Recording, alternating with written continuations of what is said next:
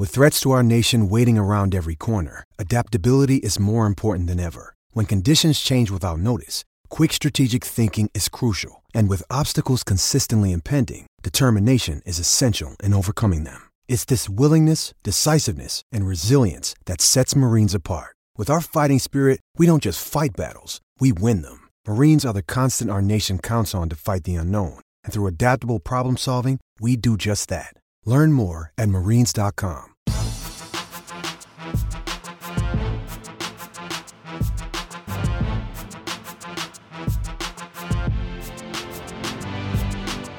Welcome to the Mini Break, your daily podcast for the biggest storylines, results, and controversies from the tennis world. Today is Tuesday, November 12th.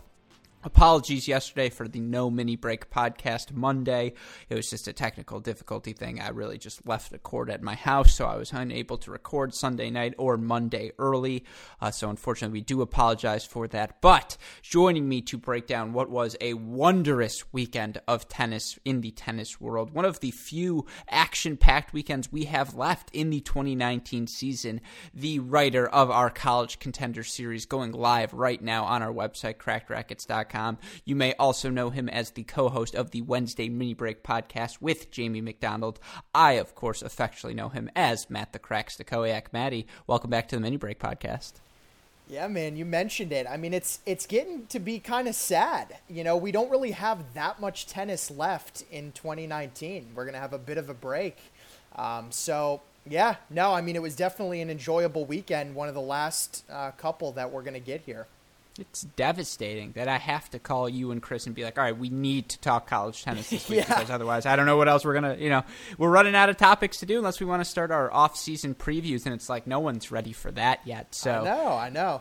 Yeah, I agree. And as I mentioned, we are going to be talking with Chris Halioris later today, as we are going to be doing our continuation of the Tuesday College Contender Series here, both on the mini break and on our website, crackrackets.com. This week, we are talking about USC men's tennis, the uh, ended last season ranked number eight in the ITA poll.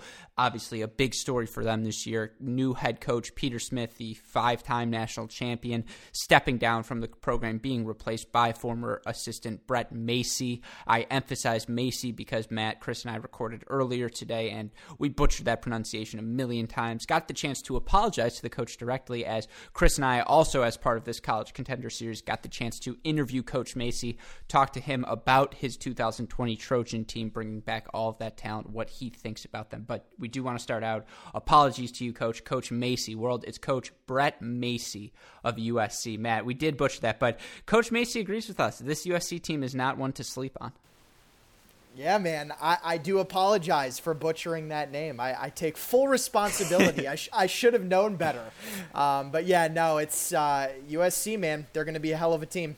No, it's like one. So we're blessed. Uh, we we get Berrettini instead of getting to butcher Hechanov or Kiachnov the entire time. It's like, and no, instead we're going to do Massey instead of Macy. So we find a way. You know, the tennis world, it's all about balance. The tennis karma gods, they even everything out. But with that in mind, as I mentioned, a ton of tennis to recap. We have uh, so many events from this past weekend. Obviously, uh, we had uh, the Australian Open Wildcard Challenge going on right now in the USTA Pro Circuit for the men's and women's side. Michael Mmoh gets a title in Knoxville. That's something we'll talk about in a little bit the Fed Cup season coming to an end. Ashleigh Barty, world number one, almost had the perfect uh, storybook ending to her number one year end campaign, but unfortunately, France trifles that. They end up upsetting, so we'll talk about at that at the end. ATP World Tour finals going on this week. But the place we have to start, Mac, the place I think our relationship started in terms of the tennis podcast universe when we joined it. That's with the next gen finals, and of course, this being the third inaugural, uh, uh, third inaugural, inaugural is the first. This being the third time they have done the event, uh, it's something we've grown very accustomed to on our schedule. Watching the best eight or eight of the best twenty-one and under men's players on the ATP side battle it out in a World Tour final esque circumstance. Now, of course, there's funky things. There's no ad scoring. It's shorter sets. Uh, there's a lot of different. There's technology, stats available, a lot of different things. So there's all that. And we talked about that a bunch last week. But in the end, it ultimately comes down to the fact that we get to watch the young players face off. And even though there was no Shapovalov, even though there was no FAA, even though there was no Stefanos Tsitsipas in this event, come the final, I think fans everywhere got to see the match they wanted, and that, of course, was the young Italian superstar, a guy who has come on so strong as of late down the home stretch. That's young Italian, 18 year old Jannik Sinner, who in this event comes in as the Italian wild card. He wins his group. He moves on to beat uh, Miomir Kecmanovic 2 4, 4 1, 4 2, 4 2 in the semifinals. Then he faced off against an Alex de Minaur who has been playing so well down the home stretch, who found himself in the top 20 of the ATP rankings at the start of this match and it didn't matter. The young sinner, a 4 2, 4 1, 4 2 straight set winner for the young Italian. You look at him right now in the live rankings. Does he get any points from this? I do not believe so. Uh, but you look at where he is sitting right now as he finishes this year. He's at a career high number 92. Now he's listed to be playing in a challenger this week, but for an 18 year old inside the top 100 to beat Alex de Minaur and all the other top youngsters the way that he did you see the tennis Twitter prognosticator saying, "Oh, this guy's going to be in the top 10 come the end of next year." And no one's saying that, but special special talent we have, Matt, in the young Italian. Yeah, no, this guy made a statement, a, a very big statement. It was so much fun to watch and he really reminds me like remember a couple years ago FAA and we just knew we saw a young FAA and we were like, "Man, this guy has the tools, right? Physically, mentally, you know, the whole package. He's got everything it takes to be a top player in the world. And Sinner's the same way. I mean, this guy has all of those same tools.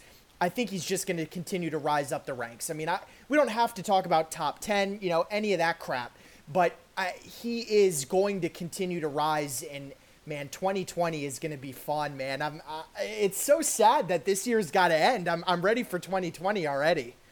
Yeah, well, for Sinner, look, he did have some success on the ATP Tour down the home stretch. Obviously, he goes to Antwerp, a 250 event, beats Monfils, beats Tiafoe, loses to Stan, but makes a semifinal there beats Kohlschreiber in ATP 500 before losing to Monfils on his year this year in terms of all challenger matches and everything. He's 45 and 20. He has four titles to his name. Again, inside the top 100. I'm sure in the future we'll talk about how this guy skipped the junior circuit to just start playing pro events as soon as possible. And yeah, you can't deny, as a ball striker, as a guy who can generate pure power, as a risk taker, it's elite. I mean, the guy can generate uh, if he can if he gets a clean look at the ball. And Alex de Minaur, as great as he is, as fast as he is, as good as he is under pressure, he will leave a ball short. And just the way Sinner played over these last three months, you can't do that because he's just taking so many risks. He's playing his best tennis right now, and it showed. He's a special talent. Now, I agree with you. I'm not going to say this guy. I mean, so the the running joke all week is, well, the last two next gen champions made the Australian Open semifinals, and like I don't think Jannik Sinner's played a single slam in his career yet. So to expect that out of him in Australia is ridiculous. Like I would agree. I would agree with you, but. I, this end of year run. You remember two years ago when Medvedev made that push at the end of the season? I believe he won Winston Salem uh, down the home stretch. This was 2017. He had a couple of other good results, notable Masters results where he didn't win, but he, you know, he won a round or two, or he just got his feet wet. I think that's the sort of push we're seeing from Sinner here. So next year, I think for him, make a de Minaur like leap that he did this year. Don't expect the Tsitsipas jump from top 70 to number, you know, five, but work your way into the top 20. Be a consistent threat. He's still got to travel now week in, week out. Hopefully, get into 250 events, 500 events, because he's still only 94 ish in the rankings. Um, there's still a lot of projection, and that's why I want everyone to be careful. But yeah, physical skills this week. A clear winner was Jannik Sinner and the Italian people who cheered him on tremendously all week long. Yeah, and he's going to get into events, right? I mean, top 100, he's going to be able to make the slams. And if he wins a couple of rounds, I mean, one, two rounds in a, in a grand slam, his ranking's just going to continue to rise. He's going to get in all the big events. He'll be in 250s, he'll get into the 500s. And I think with, just with an opportunity, that's how he's going to be able to shoot up. And it's it's funny you brought this up, man. I, I do have to correct you. The the Medvedev run that was last year. That was not 2017. That was 2018. No, I'm talking two years ago though when he I thought he won it the year before as so well. he, Am I he crazy? won. He won. You're crazy. He won Winston Salem in 2018. I was True. there, um, and it seems like a while ago, but that was only a, a little bit over a year ago. No, but so then that's not the run. I, I, I'll have to look it up because that wasn't the run I was thinking of. I was thinking about him because I feel like he came on strong year, two years ago. I feel like I watched him lose in qualifying in Cincinnati, um, and then just that might have It- that the really Winston the year? Winston Salem the Winston Salem win was last year. I guarantee you because I was there. That I know. But um, it- yeah, no, you might you might have been thinking about uh, about the year before. Um, but yeah, man, Sinner. I mean, I I love this guy. I really do. I mean, he's got the tools. His his ball striking off both wings. I mean, he can move. He he's got it all, man. I I really think in the difference between him and a guy like Demon, you know, Demon plays very defensively Whereas you saw Sinner just step in and take balls and just rip balls past him. And that's, I mean, that's kind of another level. We see Demon now as top 20. I mean, look, the, the ceiling is way up there for Jannik Sinner. And, and look, we're not going to talk about top 10, what it, top 20, whatever it is. He's probably not going to make the semis of Australia. I'm going to go ahead and say that right now. I wouldn't count See, I could that. see de Minaur doing it. Yeah, no, not Sinner though. I'm talking about. Yeah, Sin- oh, I agree, yeah, I agree. I'm talking about Jannik Sinner. So I, I wouldn't count on that. But uh, you watch, man. I mean, he is just going to steadily rise. I can promise you that, just like FAA did. Well, here's what I love about Sinner, and then we can move on to another guy. But in the semifinal against Kecmanovic, you know, Kecmanovic only faces eight break points to uh, Sinner's nine, but Sinner saves eight of those nine break points. Kecmanovic only saves five of eight. In the final against de Minaur, not only is he winning 74% of his first serve points, 59% of his second serve points, holding de Minaur to three of 13 on his own second serve points, but de Minaur faces eight break points again. Sinner faces nine. In this match, de Minaur five of eight in terms of saving those. Sinner saved all nine break points he faced. And there's a little luck that goes into that. Of course there is. It's a no ad format, right? If you go to an ad point there, what if de Minaur wins that point? You go back and forth. That's what, you know, that's the physicality of tennis. That's what we all love. But there was no doubt that in this match, in the big moments, this was a guy who went after his shots and he made a lot of them. And he's a special talent. And I think we can all acknowledge that. But you look at some of the other guys. I mean, on the flip side, for Alex de Minaur, he finishes his year now 38 and 23 titles on the year, ranked number 18, beats Tiafoe comfortably, wins his group matches comfortably. Guy's a stud. I mean, right? We we agree on that.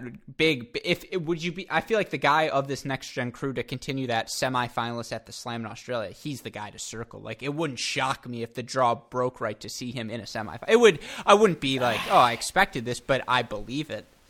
Yeah, I mean, I don't know about this like this Australian Open coming up. I I, I don't know if I'm ready to go there. Um, but yeah, no, I mean, he's a stud, man. I love everything about the guy. He's trending in the right direction, and he can absolutely compete. He can compete with anybody in the world. Yeah, uh, without question. And so that's why he's going to be so exciting to watch moving forward. Uh, again, Frances Tiafoe looked good here. Miomir Kecmanovic looked good here. A lot of guys look good here. There's a lot of young, talented players on the men's circuit, and it's fun that the next gen uh, finals continue to highlight that.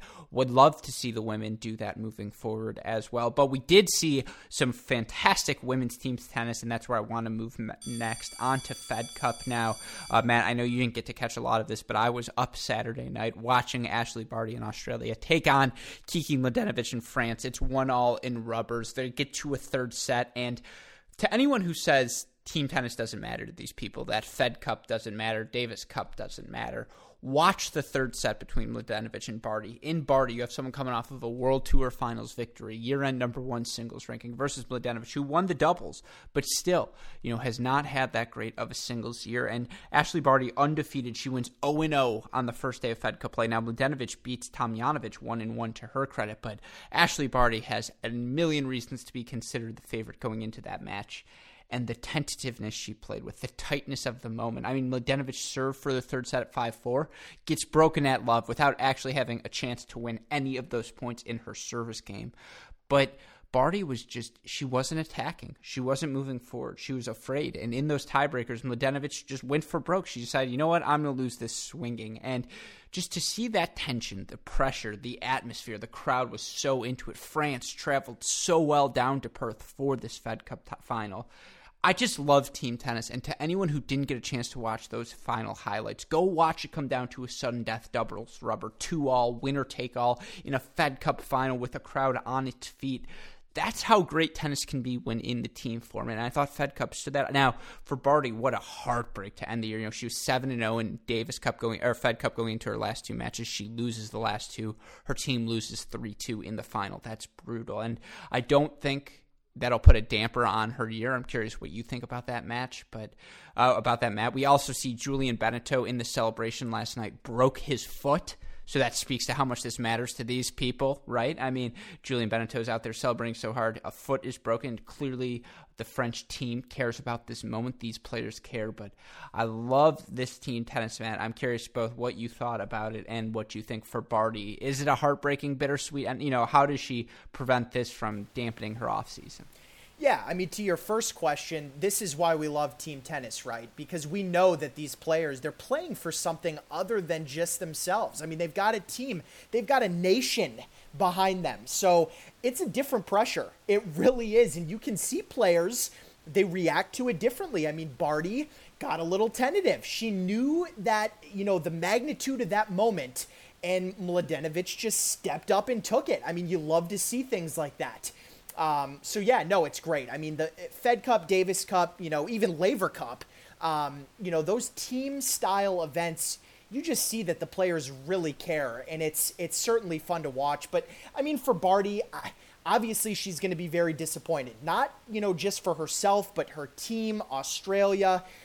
But at the end of the day, I mean, she's had a phenomenal year. I mean, I don't think this, you know, this doesn't ruin anything. It was a very close match. I mean, Mladenovic is a good player. It's not like we somebody that we've never heard of, right? I mean, we know that she's she can play well. She's more, you know, uh, I guess I could say of a, a doubles player, um, but she's had really good singles results throughout her career as well. So it's not that big of a shock. Barty's going to be just fine, man. She's going to start next year. She's going to be highly ranked, you know, at the top of the game. She's going to come out and, you know, I expect her to make a serious run at the Australian Open in, in front of those same home fans. I do. Yeah, that'd be, that'd be the perfect way to get over it. But two things can be true with respect, Matt. I think Ashleigh Barty can be just fine, but I also think Mladenovic's win over her is a tremendous upset. Yeah, no, I don't is. think anyone. So for sure, yeah. tremendous upset. But it's not like it's not like it was somebody that we've never no, heard it's, of. It's not a career turn. It's not a career Right. turning point at all. Like I, I completely agree with you there. But it, it stings. There's no doubt that stings. And you wonder for Barty, who had it all. So you know, the idea of complacency. Okay, I've been number one in the world. Now what? What? How much more do I have to reach? Well, a loss like this is a kick in the derriere. It's like never mind. I got to get back on track because I still have things to accomplish. So Yeah. Maybe the sneaky truth is that it's a good Right. thing for her off Right. season. Yep. Yeah. I like that. Well, then, one other sneaky truth, someone coming off of a hard time uh, that obviously had a huge bounce back this past week, and then we'll get into our discussion about the ATP World Tour finals. Michael Mmoh, who in Knoxville, or in Charlottesville last week, got DQ'd after he tomahawked his racket. It hit a ref.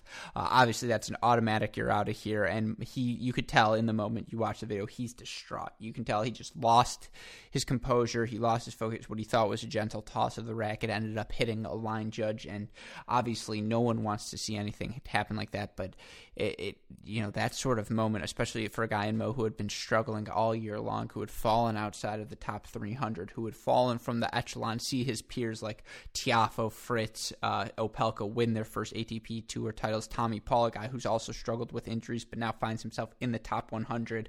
You know, Michael Mmoh hadn't had that season, and so you know, for that sort of moment, you talk about a turning point. He talked about uh, this weekend what that was like for him, his how his team, his family helped him get through that. He bounces back, wins the challenger challenger in Knoxville this week. Now finds himself in first place in the Australian Open Wildcard Challenge. Uh, could find himself in a main draw of an Australian Open. Talk about a way to kick off the 2024 uh, season for Michael Mmoh. What a turnaround! What a feel good story for the guy. Yeah, no, I mean he he definitely let his frustrations get the better of him, and and I know, man. I mean, I've been there. I've done some things on the tennis court that I wish I hadn't. Um, you know, nothing nothing to that extreme where I've struck you know a, a lines person with a with a racket, but um, you know we've all done things that we regret on on the tennis court, and it is a tough sport. I mean, it really is. and it just, you know, it's one of those things. I I know, I know how frustrating it can get, but you just can't do something like that. I hope he learns from it. And you know what? The way that he did rebound and, and come back to win Knoxville, I mean, that's that just shows me, you know, that mentally he was able to put it behind him and go back out on the court and just play his game and play well. Um, so definitely happy for him. You know, if he can learn a good lesson from that, you know, and and he never ends up doing anything like that again throughout his career, then you know what? Great. Um, and you know, in regards to 2020, yeah, it, it's a bit of a boost. I mean, he's going to have to reset though at, at, the start of the year and you know start over again in 2020. But um, for him to win a tournament like this after the 2019 that he's had, it's got to make him feel pretty good because it has been pretty rough. I mean, I think going into the year we expected probably a little bit more out of him, right? Yeah, it's huge for him. I mean, this is a guy who a couple of years ago won this challenge, found himself inside the top 100 at the end of the season with an Australian Open wildcard to boot, and you know no one has questioned if physically Michael Mmoh has the tools to succeed. It's just evident. Just watch the serve, watch the movement, watch how solid he is from the baseline on a slow hard court playing that. Just it's going to be tough to do and he's put together those stretches, but whether it's injuries or just rough patches, he hasn't been able to put together a full season. And so for him to get this result at the year end, you know, to beat a guy in Darian King and Roy Smith, Alex Kovacevic indoors, I mean, he was the beneficiary of those year end crazy draws, of course, but then in the final, he beats a guy in number eight seed Chris O'Connell who's won like 70 plus matches this year on the Challenger Tour. So huge for Michael Mmoh, a guy who's had indoor success before, but to continue to build off of that, it's it's a building block going moving forward because he doesn't have a lot to defend in 2020, but he's got this now in his back pocket. If somehow he doesn't win the the wild card, he should at the very least now find himself close to, if not into Australian Open qualies. That's a huge win for Michael Mmoh. Some solace in what was otherwise a miserable year. Yeah, yeah, no, I agree. I, I still think he's going to have to reset. You know, we're gonna we have the off season coming up. He's going to have to hit the reset button. You know, and start over in 2020. I, this this could maybe carry over. Um, it's it's possible, but regardless, even if it does, he, he'll have to hit that reset button uh, next year, and you know, hopefully put together a, a good stretch. Well, look, we'll get to see him play this week in Houston. We have two American challengers this week. He's going to play Ray Sarmiento tomorrow. We saw Govind Nanda take out Oliver Crawford 4 and 3 today there. A lot of great fun American action in Houston. We've also got the event in Champaign as well. So, fun challengers. But of course, the action taking everyone's attention this week, the main event, the last thing we want to talk about, Maddie, the ATP World Tour Finals in London in the O2 Arena now. Obviously, this being the last event, everyone pumped up on the calendar calendar, but it's not often that you see Roger Federer and Novak Djokovic in the same group here at the ATP Finals. Uh, it's him, Djokovic, uh, I believe Berrettini and Thiem, and then in your other group you have Stefanos Tsitsipas, Daniil Medvedev, uh, Alex Zverev, and Rafael Nadal, who comes in with an ab injury, obviously, but still locked into the event. We have not discussed this event yet, so let's start with day one and the people who are going to play tomorrow, real quick. Sunday's matches. Dominic Thiem knocks out Roger Federer 7 5 7 5. Now, if it's the second year in a row that Federer has lost his first group play match, but Matt, watching this match, it just felt different. People are talking about the courts being fast, and that may be true, but this was the first time I've ever really seen someone make Roger Federer look a step slow. And it's one throwaway match. I know that. The guy had a boatload of success over these past three years to write off anyone who thinks he's close to retirement. But you know, it was crazy. I know it was seven five seven five, but just either a Dominic Thiem just hits the cover off of the ball, or b Roger Federer really just you know he's 38. Maybe it starts to show a little bit here towards the end of the season. Yeah, but the match that I go back to is Indian Wells. Remember, Dominic Thiem won Indian Wells and beat sure. Roger Federer. There Has a winning final. record against Roger Federer in his career. Yeah, exactly. So this was very similar to, to that. I, I think, you know, I don't want to say that Rogers just a step slow now. I mean, we saw this result happen earlier in the year. Um, so eh, Dominic Thiem, man, just he has that ability to hit through a guy like Roger Federer. I mean, it's crazy. Almost nobody can do it. But Dominic Thiem possesses enough power that when he's on and his shots are falling, man, I mean, he literally can knock Federer back and you know, I'm not going to say blow him off the court, but just really use that power to his advantage and and and knock Fed back, and that's what happened. I mean, Roger, you know, he'll get a little defensive with the backhand, you know, trying to slice and everything. It's just it, it's tough, man. And Dominic Thiem is showing, and we've talked about this. When it comes to Clay, yes, I think he's number two in the world, no question behind Rafa, and he's gonna soon he will be number one on that surface. And for hard courts, he's right up there as well, man. I mean, this guy on hard is always a threat. It just comes down to the grass court season when he disappears a little bit. But yeah, no, he's playing really well towards the end of this season. I- I'm, I'm looking for him in early 2020. Let's see what he does at the Australian Open. I mean, with results like this, let's see how he finishes this tournament, first of all. Um, but, I mean, when it comes to the hard court slams, Aussie Open, US Open, I want him making deep runs, very deep. Yeah, without question. Look, when you play a guy like Roger Federer, what do you have to do? You have to protect your first serve. He won 62% of those first serve points, uh, won 63% of his second serve points, which is even more important. But you have to attack Federer. You can't play it on Federer's terms. And to team's credit, holds Roger to 10 of 21 on second serve points, breaks Roger three times, played an aggressive match. And that's what you have to do. And he's just clearly not afraid anymore. And it's why he has a winning record over Roger. It's why we've seen him succeed, you know, make a major final, win a Masters event, make Masters finals on multiple surface. Uh, yeah, Dominic Thiem looks very, very good. And even if he doesn't win this event, just to see the comfort level he plays, that this win doesn't feel like a fluke anymore speaks to the jump he made this season. And look, Thiem's going to play Djokovic tomorrow, who looked lights out in his 6 2 6 1 win over Matteo Berrettini, who, with all due respect, Berrettini certainly deserves to be in this field. He played his way in, but just a cut below the rest of the guys, respectfully. And look, Djokovic, he's on a mission now. He wins out, he ends the year world number one. It's fitting that, in my opinion, the best player of the decade should be on a path to ending the year world number one in this, the final year of the decade. Any reason for you to think Djokovic is going to have any trouble throughout this tournament? Um, I mean, I mean, yeah. look, let me rephrase that. Let me rephrase that because obviously he'll have trouble. All these guys are great. Right. Let me try that again. Any reason for you to consider anyone else the favorite? No, no, I, I don't. I still I would consider him the favorite, but I mean I think there will be trouble at some point. I mean there's too many guys in this tournament. I mean look, it's the top eight, right? So I mean there's too many guys that can cause problems. Uh, but he's still the favorite, in my opinion. I think he should be. The way he played against Berrettini was the way that I expected him to play. It's a bad matchup for Matteo Berrettini. Joker can just neutralize all that power. He moves too well. He's going to dig too many balls back.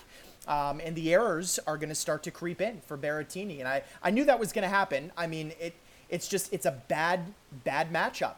Um, so yeah, Novak's playing playing well, man. And we know on a hard court, I mean, we know what this guy can do. So um, no surprises there with that match. Two and one. I the first set may have been a little bit closer than score indicated. Second set probably not so much.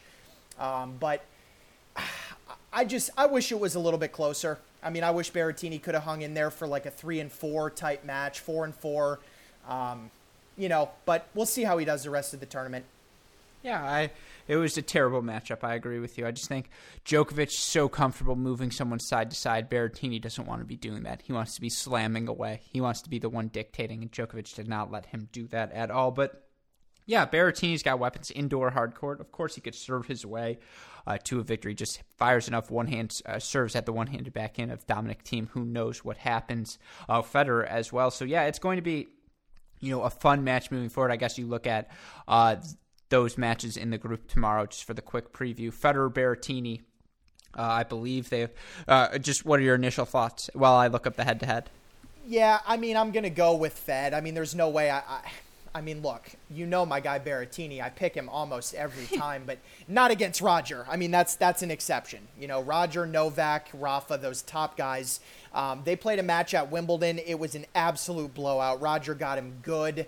Um, so, you know, I think Berrettini just really has to serve well if he wants to stay in there. He's got to be hitting first serves because Roger will make him pay. If he has to hit second serves, I just Roger will make him pay. And I think you know for Fed on his own serve, he should be able to get through his service games relatively easily as long as he's serving at a decent percentage. Um, so I'll, I'll, take Roger in this one. I think it'll be closer than the the Djokovic uh, Berrettini match, but still, I'm going to go straight sets for Raj. Uh, yeah, as you mentioned, they played once before at Wimbledon. Federer won two and two. Victor now grass is not an indoor hard court, and Berrettini's obviously made a U.S. Open semifinal since then. Excuse me, um, hiccuping into the mic. That's what everyone wants to hear. Um, but yeah, it's just Roger Federer. There's the bounce back, right? He loses this match. Get ready for the bounce back. He's going to be fighting like crazy uh, to work his way, and he wants that Djokovic match to be a winner take all. And so, do not expect a letdown from Roger Federer here.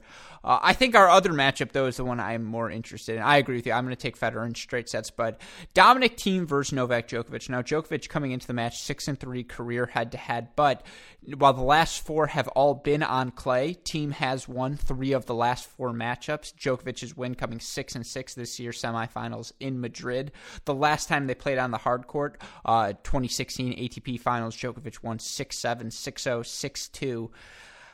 I mean, Djokovic has everything to play for, but Dominic Thiem is coming in confident, right? He got a year-end title on an indoor hard court in Geneva, uh, not or not in Geneva, in Austria, not too long ago. So he's looking good. Uh, I don't know who you got here, Maddie. I mean, I'm not going to pick against Joker. I, I just I can't I can't do that. I mean, could this be one of those matches where an upset does happen? I mean, I think it could be. It's this is possible upset alert, but I still don't think so. I'm going to pick Novak. I think it could definitely go three sets.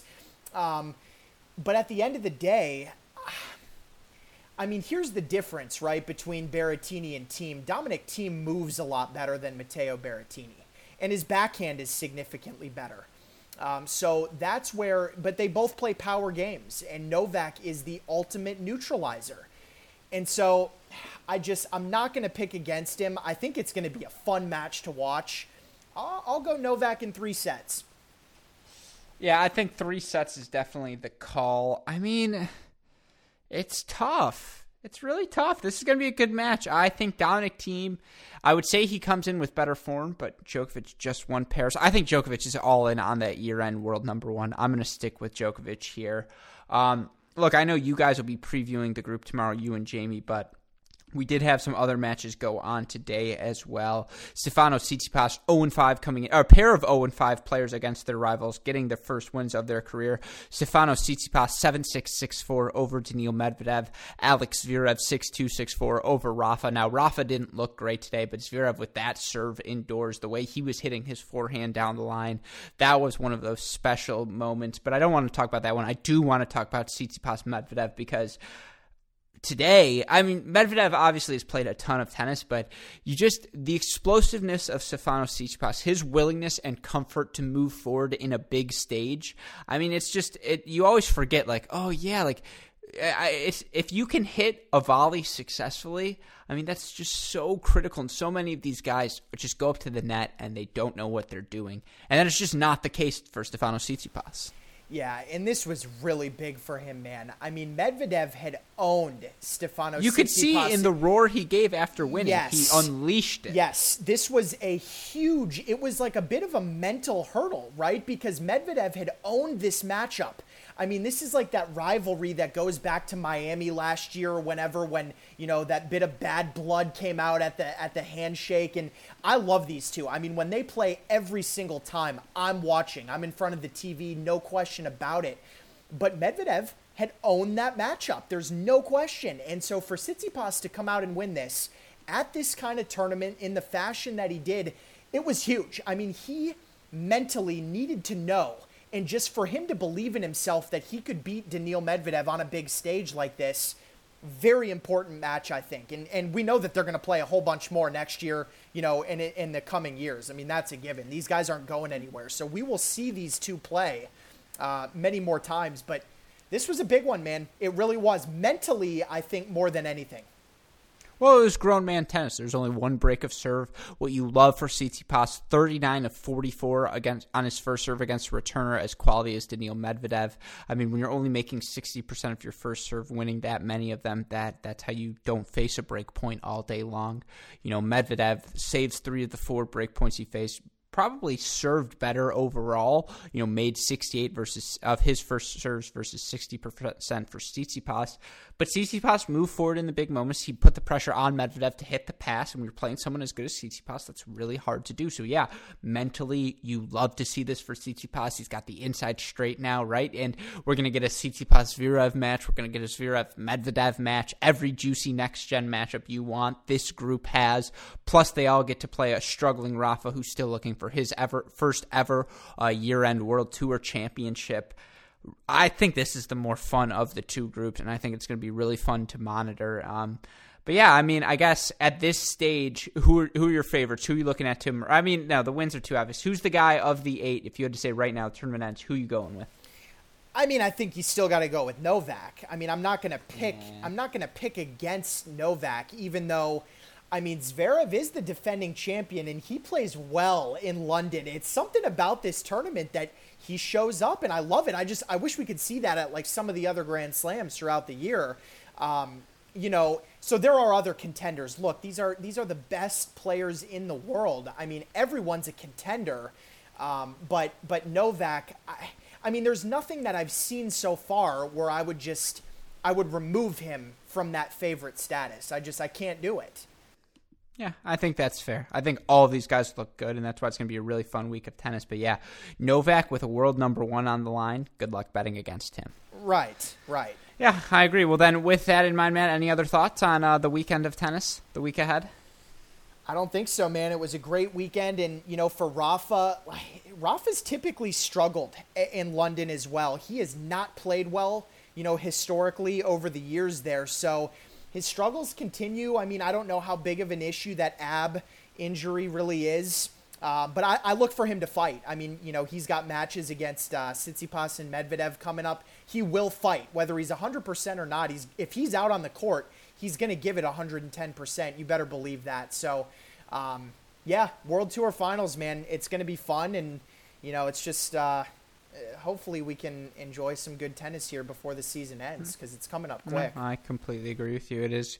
Uh, it's sad that we're already at this point of the year. Uh, it's like, what are we going to talk about for the next six weeks? And believe me, we have stuff planned, uh, mini break listeners. And part of that plan involves a lot of college tennis talk. And with that in mind, you know, I'm sure we're already over the hour mark in terms of totals, but I want to get you to our conversation about USC tennis.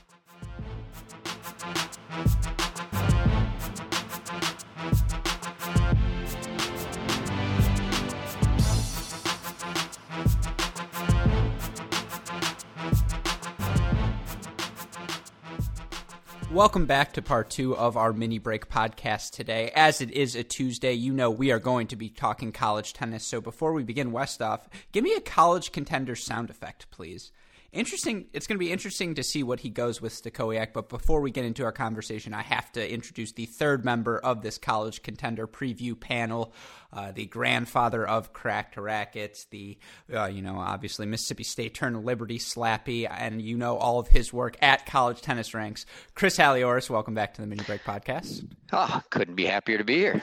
I'm going to just change up my intro every time. I'm going to try and think of three different funny adjectives for you, and I'll work on that moving forward. I promise. But, uh, oh, sorry, a response. No, I'm just gonna. I was just say I'm gonna have to avoid sending pictures, or it'll make it too easy.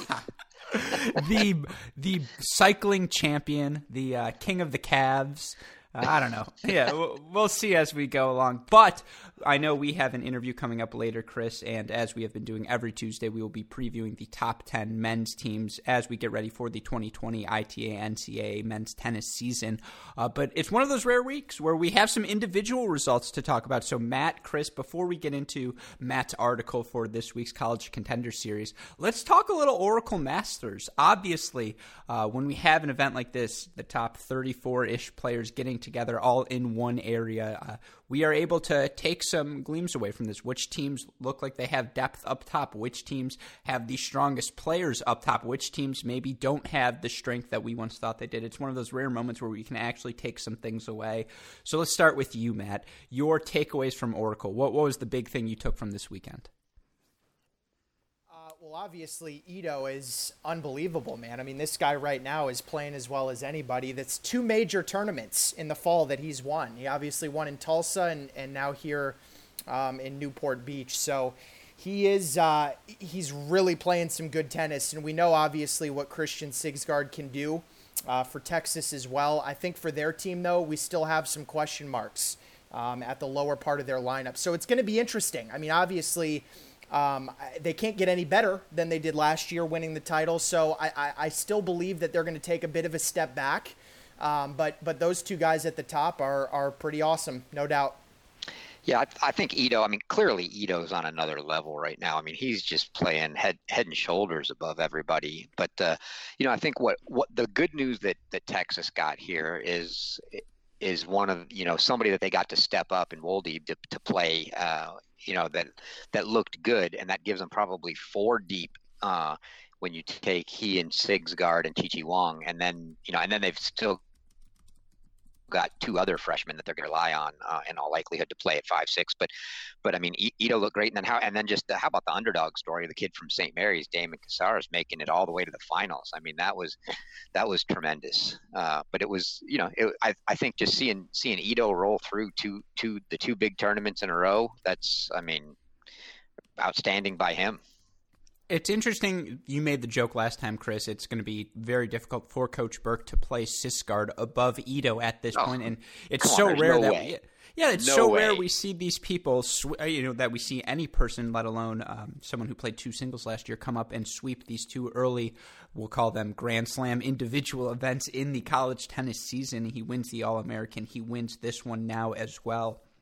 I mean, Petros was really good, obviously, these past two years, but he didn't have a run like this in individual tournaments. Nuno, same thing, really good. He didn't win back to back.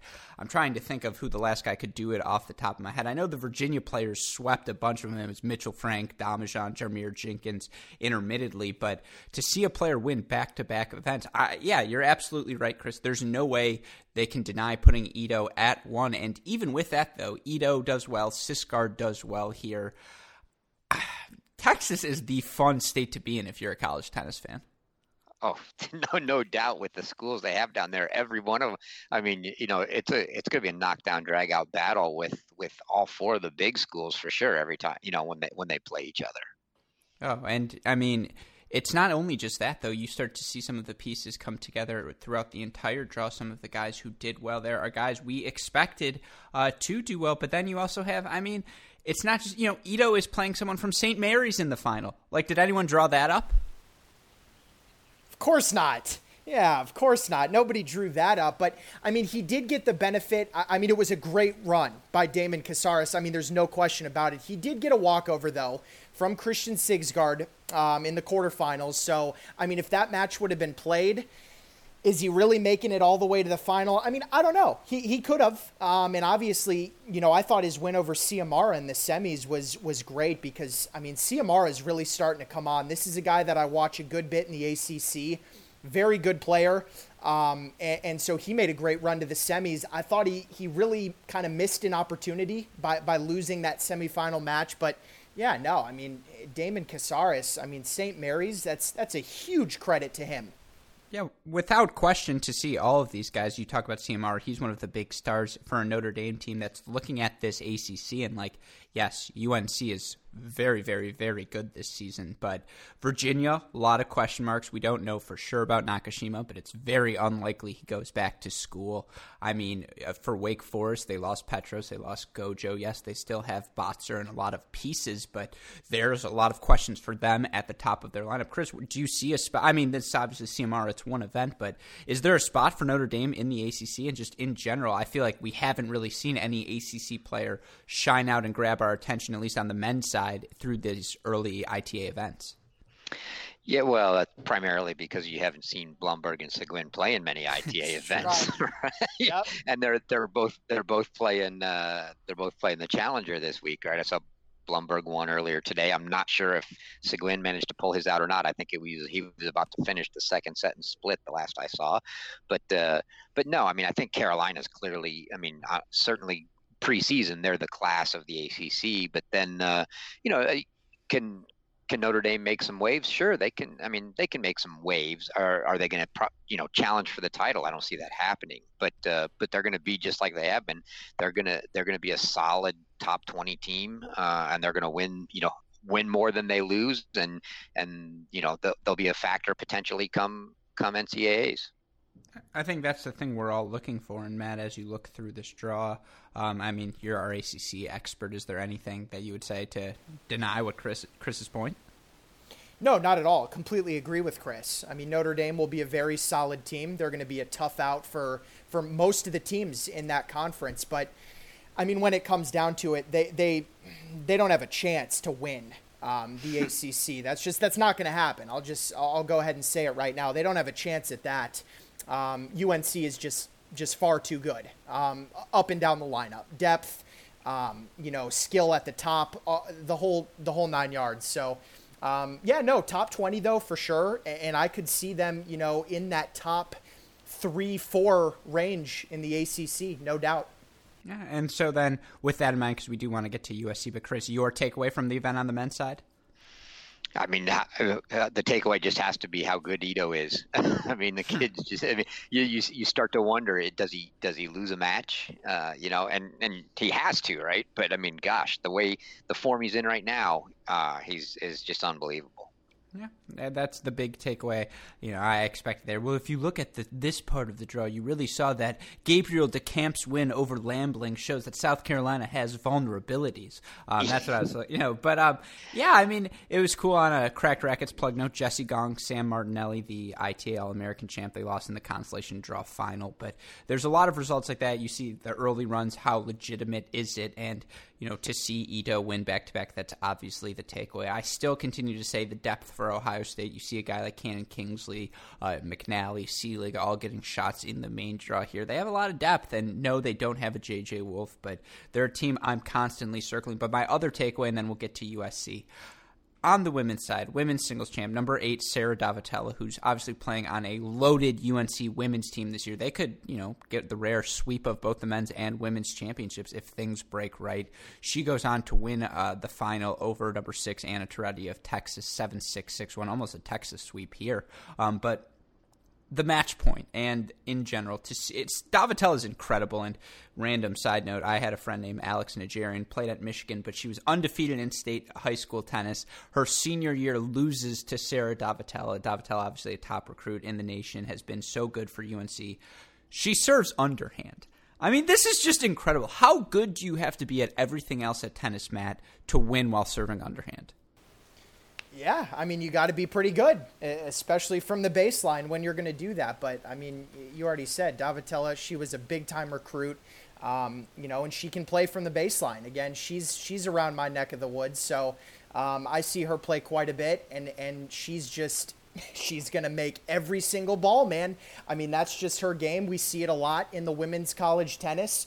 Um, you know, three hour matches, who's going to grind and, and who's going to outlast the opponent and she can do that with the best of them in the country. So, yeah, no, when it comes down to it, uh, UNC women are are going to be very, very good. Uh, potentially, uh, that could be a national title team. I think.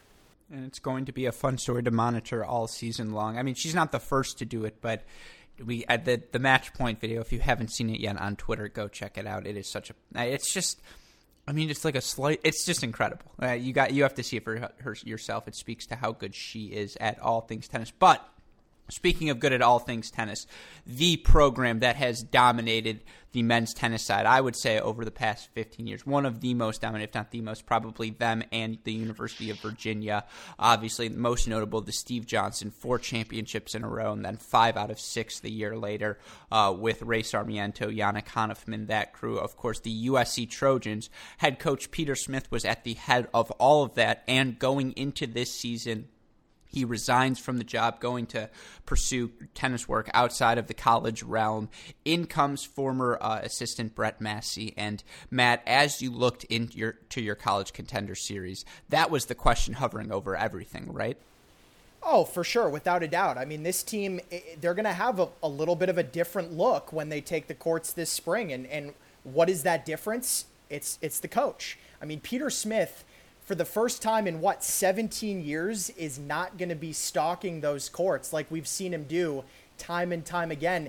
It's going to be different. It's going to be a bit of an adjustment. Um, you know, Coach Masi is is outstanding. I think he's going to do a great job, but a guy like Peter Smith, I mean, when you win five titles, five rings, and you're that dominant, I mean, we're talking about one of the best coaches in college tennis ever. I mean, that's what Peter Smith was. So it's big shoes to fill. Um, it, it, definitely is. But the good thing, I think, for Coach Masi is that he's got a team that is is pretty experienced, and he didn't really lose all that much uh, from last year. So I think he's got a squad that can really go deep. Chris, how much does it help that coach? And is it Massey or Masai? I got to get this right before we interview him.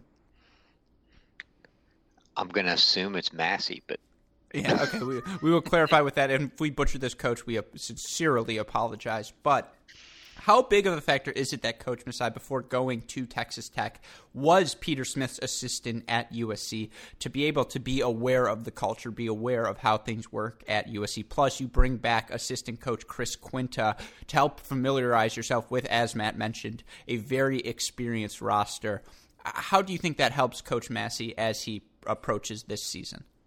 Well, I think it's got to help a, a, bunch because he's got an. I mean, it, it's probably one of the few schools where you know, you know, there are, are there are definitely expectations for the tennis program, right? Uh, maybe a lot of schools that that's not the case. Yeah, they want to win, but it's not big. I mean, the legacy there, it's huge, right? Uh, and so, so there are going to be expectations on him, uh, and I'm sure he, he knows that, and he was there, and he and he knows the culture and he knows a lot of the history and he's got a lot to draw from when he starts talking to, to a lot of these guys uh, about what was there before. So uh, I think, I mean, I, I, think that'll be a big help. And, he, and obviously he's, he's to feel at home, uh, no doubt. And for our fans who aren't aware of his Texas Tech teams, maybe not don't follow it as much as closely as we do. He had had some success there. He was clearly, I think he had some previous success. It was his second year was his best prior to this year. But I mean, they fostered a culture where they have NCAA finalists, NCAA champion individuals emerging, and it's hard to succeed at Texas Tech. So, what sort of style? You know, what are Coach Masi's credentials for those who are unaware? Well, I mean, he he uh, he did a great job with with Texas Tech and uh, and building that team uh, and bringing in guys. You know, he had he had Tommy Milnikoff sitting, Bjorn Thompson last year, Parker Wynn, who he brought in from from Louisville. But that was that was a tremendous team. And the years, obviously, the years he spent at uh, at USC were were outstanding. But I mean, he's he's got he's got all the credentials, and I think he had wanted to get back. Uh, he wanted to get back home to to Southern California, if you will. Uh, and so it was. I mean, it was really a, a perfect fit for him uh, to to get back there. And and guys, real real quickly, I was just going to say after he left USC the first time, uh, he took over San Diego's program. And so, yeah, he was coaching San Diego, and and they were really, really good. I mean, in his, he was there five or six years, and they made the tournament almost every year. Um, he really, I mean, elevated that program. I thought, you know, before he got the Texas Tech job.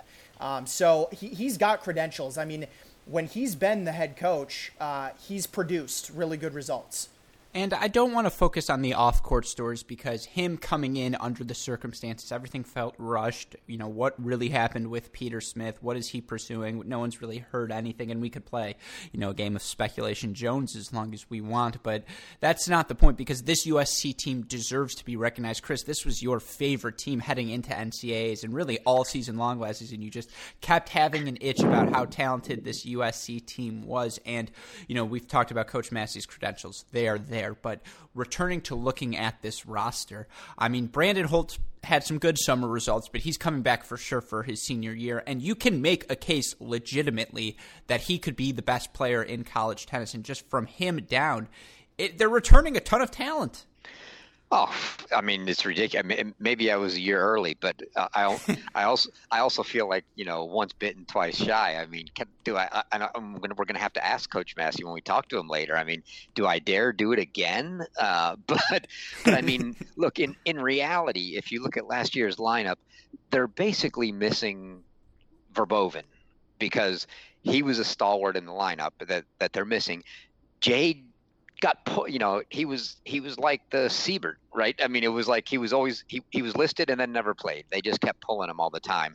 And then uh, you know and then and then a couple guys here or there maybe you know Jake Devine might have played here or there Tanner Smith but but you know it, down at the bottom. But basically they're missing Verboven but they fill they fill that that loss with two really good freshmen in Ryder Jackson and and Stefan Dostanic, and that's I mean, you're looking at a team here on on on paper that's actually a more a more solid team. And guys like Logan Smith, Tanner Smith, who had individual success, pro success, or success earlier in their career, who were on the roster last season, are obviously gone. And at a certain point, there's this idea of, uh, you know, do you have too much wealth? The team, I think, you know, too many good players, not enough great ones. Very hard to figure out that bottom of the lineup. That freshman year team, my 2013 2014 freshman college year, that Virginia team, you had Aragone, you had um, you had Daigle, you had Richmond. You just you couldn't figure out what to do at five, six uh, throughout the you know Justin Shane as well. Um, but this USC team, by proxy of losing some seniors and bringing in some some very easy, talented replacements, Matt. I mean, lineup choices aside, there's just a ton to play with. Yeah, they have good depth, and and I think the the lower part of that lineup is going to sort itself out. I mean, guys like Jake Sands, Mor Bulis, uh, Bradley Fry they're all back and and they played they got some experience last year. We know that these guys can play. So you know for me it comes down to the the top of their lineup is set. I mean brandon holt daniel cukierman that one-two punch is right up there with pretty much i mean we could say the blumberg sigouins the ito sigsgaards i mean crawford riffice those types of of one-two punch tandems I think Holt and Cukierman are right there with those guys. Uh, and on any given day, um, they could win those matches. So when you've got two guys at the top of your lineup that you can trust and you know are going to come through for you, I'm not too worried about their lower part of the lineup because I think they have plenty of guys to choose from. Um, you know, and Chris mentioned the couple freshmen coming in. They that part will sort itself out. And think about it in Dubs. I mean, Smith and Holt they've played together, it seems like all four years. I mean, they're both seniors. They have so much experience playing together. That's going to be one of the top teams absolutely in the nation. And so they've got their number one doubles team already who are going to win a bunch of matches. I just, I really like the way that their, their lineup is, is shaping up. Chris, give me a projected lineup from you. What is the UTR number? What is it all scrambled to be? Uh, well, right now, it, it, would certainly say Holt, Holt one, Coker, Cukierman two, right? That, that's a no brainer. Bull, Bulis probably three, and then it's a jumble after that. And so I would say that based off of experience, you probably play Riley Smith four, uh, and then you've got uh, between Jackson and, and Dostanic, the two freshmen, and Jake Sands and Fry, a four-way battle for five six, uh, and you know, and it'll be you know, uh, it'll be down to whoever's whoever's got form at that point. But I think you know you're not going to be able to go wrong too, too wrong there. I think I think both the two freshmen have both played really well. Uh, they they played some good stuff in the fall. So I don't. I kind of I think we're gonna that we're gonna end up seeing.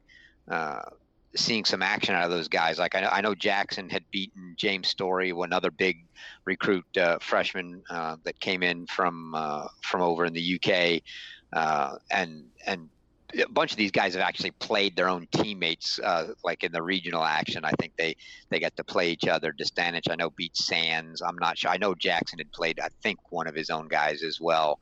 Uh, but but yeah, I, I'm I'm almost leaning to thinking that it's going to be those two guys. It'll be the two freshmen at five six, but uh, but I wouldn't count Jake Sands out for sure in terms of doubles, because Matt made the very bright point, Brandon Holt, Riley Smith have won pro titles. They've played together so long now. They've been one of the best doubles teams in the country.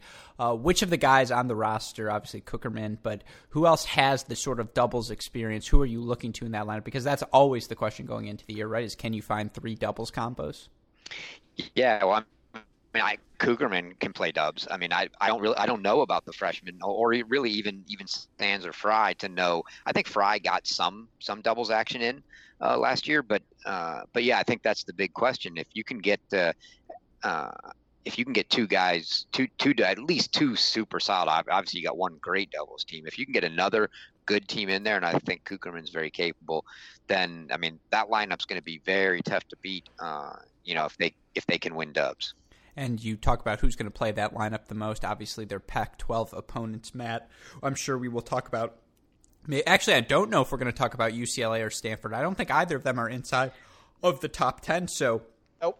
you look preseason wise, this USC team appears to be the team to beat uh, in the conference. And is that I, I, would say that's fair. I would say with their returning experience, given a lot of unknowns at the other two, although Geller Rothstart one two at Stanford, you know that's pretty solid. Keegan Smith and uh, Govind one two at UCLA, that's pretty solid. But the depth for USC stands out. So where do you place them in the conference? Yeah, no, I, have got them up at the top. They're my favorites to win the Pac-12 this year. I mean, I, UCLA and Stanford are, are not far behind. I mean, they're going to be tough. They're very good teams, but when I look at it, man, just the experience out of those top guys and then the depth. I mean, we talked about it. They have options for five and six.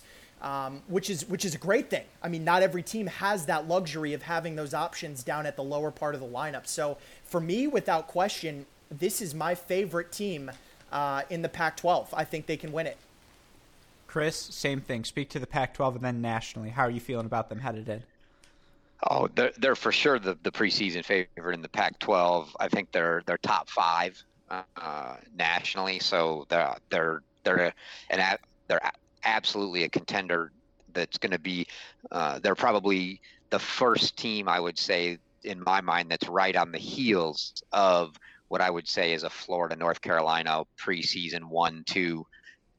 Uh, right there. I mean, they're they're that next they're in that very next group that's so close. It's hard to even say that they're not in the same group.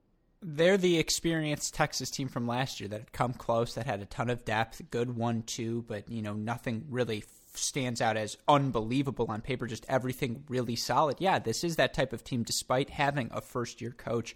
I would agree with you. I would also say, again, you look for them last season, the way it ended, they were a top eight seed. They hosted uh, number nine UNC. Now, of course, UNC ended up going to the semifinals, and maybe them being seeded that low is more of them underperforming during the regular season than anything else. But it didn't matter that they were a top eight seed, and they weren't able to defend the home turf. And when that sort of thing happens, you can only imagine when it what it can do to fuel a returning team. That also has to deal with the fact that they do have a new coach. There are going to be those sorts of questions hanging around the team, and given their experience, it seems like a group that could come together and just have everything kind of sort of go their way. Them being the experienced team, other teams get injured, they have the depth to sort of withhold, uh, you know, stand together through some sorts of injuries during the season because they can do so many different things, five through eight. If uh, Stefan Dostanic hits, if he can be a top three player. That's another bonus to their lineup.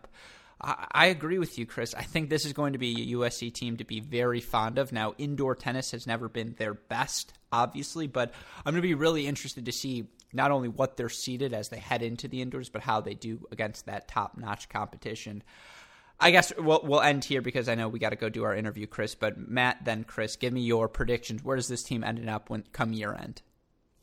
Yeah, no, I mean, I think they're for sure going to host a super regional. They're going to get to that quarterfinal stage, make it to uh, Oklahoma. And then at that point, I mean, I think it kind of depends on their seed, right? Like, are they are they going to be like a three or a four seed where they can avoid Florida and North Carolina until the final four, or do they have to play Florida or UNC, you know, in that quarterfinal round? I think that's going to be important. Um, so I'm going to say final four. I mean, semifinals, I think they can make it there, no question. Um, at that point, yeah, they could go further. They could cause an upset, but right now, I still have to say that I like Florida and UNC just a little bit more. So those would be my two teams that right now I have in the finals. Uh, so I'll go ahead and say that USC ends top four. Let the record show the first upset Matt Stachowiak has ever picked. Um, all right, with that in mind, Chris, your thoughts as well. Uh, I'm right with Matt on where I think they end up. I think they get to the. I think they get to the semis. I do think they'll be a a three three through six and successfully get to uh, say avoid, uh, assuming all those teams all stay healthy. Right, it never ends up the way we think, but probably avoid that that Florida North Carolina, if you will, um, and, and make it there and.